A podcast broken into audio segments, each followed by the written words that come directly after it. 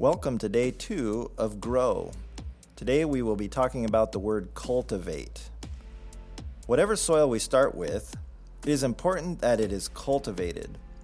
Cultivating happens when we take the time to look at different areas of our life. One area may be doing well, but maybe another area not so well, or it may be somewhat dormant. Genesis chapter 2, verse 4 and 5 says, This is the account of the creation of the heavens and earth. When the Lord God made the earth and heavens, neither wild plants nor grains were growing on the earth. For the Lord God had not yet sent rain to water the earth, and there were no people to cultivate the soil. There were key ingredients not yet in place for plants to grow, one being cultivating the soil a farmer has to work.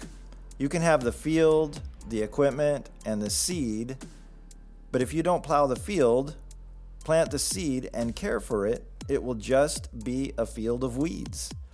The act of cultivating or processing different areas of our life is important, as it prepares us to receive the seed God has intended for each of us to have. Genesis chapter 9 verse 20 says after the flood Noah began to cultivate the ground and he planted a vineyard. Noah knew that he had to work the soil in order to see a harvest. God wasn't just going to make it happen for him.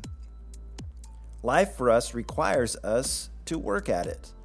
We must take the time to cultivate different aspects of our lives or we won't grow.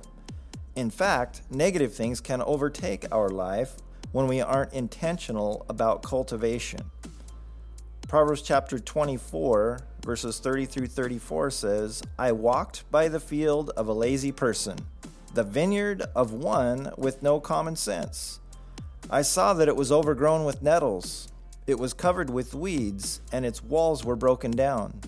Then, as I looked and thought about it, I learned this lesson a little extra sleep, a little more slumber, a little folding of the hands to rest. Then poverty will pounce on you like a bandit. Scarcity will attack you like an armed robber.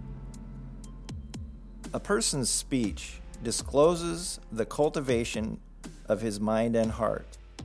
What we say is an indication of what's inside.